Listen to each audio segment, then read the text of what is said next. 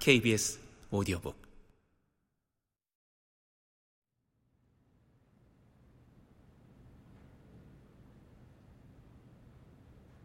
저 베로니카 해리가 머뭇거리며 말했다. 베로니카가 책에서 고개를 들었다. 브루노 클램 신가는 없나요? 브루노 클램은 몇 안 되는 마니아들에게 범죄 퇴치 연대기로 알려진 아주 저속한 페이퍼백 시리즈를 쓰는 작가였다. 그가 쓴 시리즈는 하나같이 표지부터 야한 데다 스트립쇼 클럽과 시간 외 영업을 하는 술집 등이 자리한 네온 사인 번쩍이는 도시를 배경으로 했다.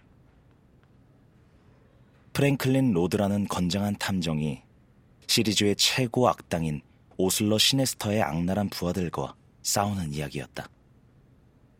아직 안 들어왔습니다.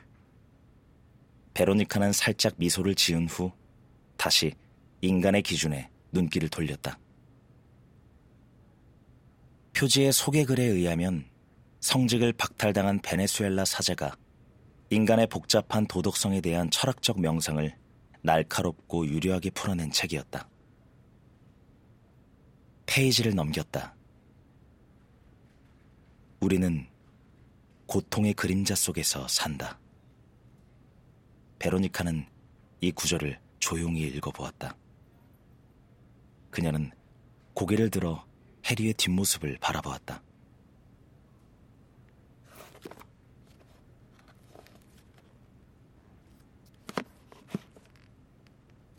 해리가 어떤 책을 향해 오른손을 잠시 들어 올렸다가 다시 낡아빠진 코트 주머니에 넣었다. 분명 책을 고를 준비를 하는 모양새였다. 베로니카는 해리가 갑자기 알 수 없는 힘에 이끌려 옆 책장으로 가서 그의 가치를 확장해주고 이전엔 몰랐던 이해의 깊이로 그를 당겨줄 진정으로 가치 있는 작품을 찾았으면 좋겠다고 바랐다. 그러나 해리는 여전히 그 자리에 있었고 베로니카는 다시 책으로 눈길을 돌렸다. 우리는 고통의 그림자 속에서 산다. 왠지 그 구절을 이해하기 어려워 찬찬히 생각하다 보니 불현듯 병원 침대에 누운 아버지와 그 옆에 앉은 자신이 떠올랐다.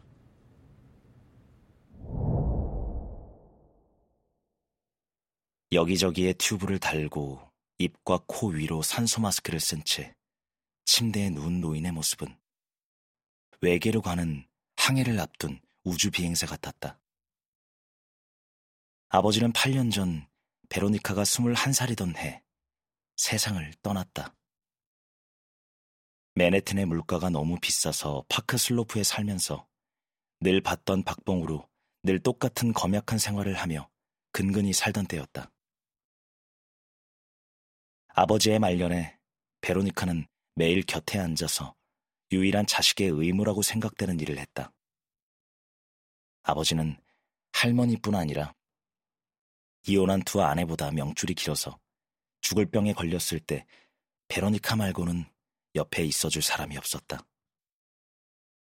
아버지는 원래 부동산 중개업으로 돈을 많이 벌었는데 중년에 접어들기 무섭게 갑자기 머리가 어떻게 됐는지 회사를 처분해버리고 돈을 흥청망청 쓰기 시작했고 무자비할 정도로 비싼 이혼 합의금으로 돈을 꽤 날려버렸다.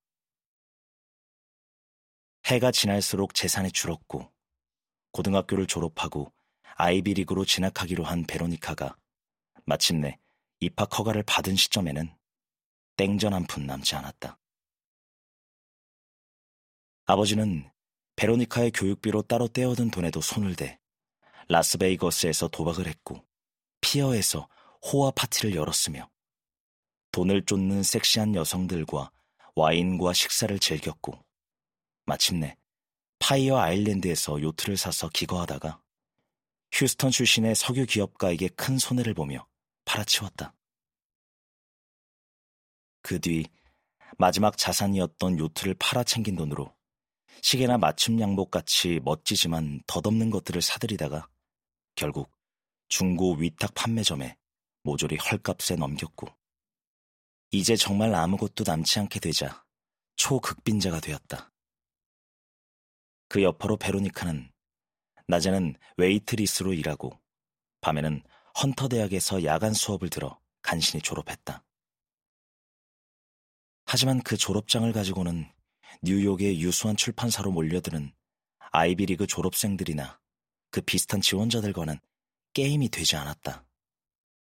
하는 수 없이 원고를 찾아 전전하는 프리랜서 편집자의 길로 밀려나 버렸고, 그러다 보니 하루 벌어 하루 먹고 사는 상황에 적응하게 되었다. 그나마 최근에는 자신이 다른 사람보다 더 나은 위치에 있다는 생각마저 하게 되었다. 남의 비위를 맞출 필요 없이 편집하고 싶은 책을 고르는 일은 월급쟁이는 엄두도 내지 못한다는 이유에서였다.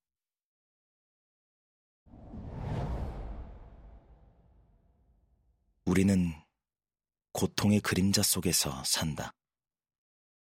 베로니카는 그 구절을 여러 번 마음속으로 되뇌며 왜 이 구절만 읽으면 아버지가 말년을 보낸 냄새나는 병원과 아버지가 숨을 거두고 나서야 벗어날 수 있었던 침대 머리맡이 떠오르는지 궁금했다.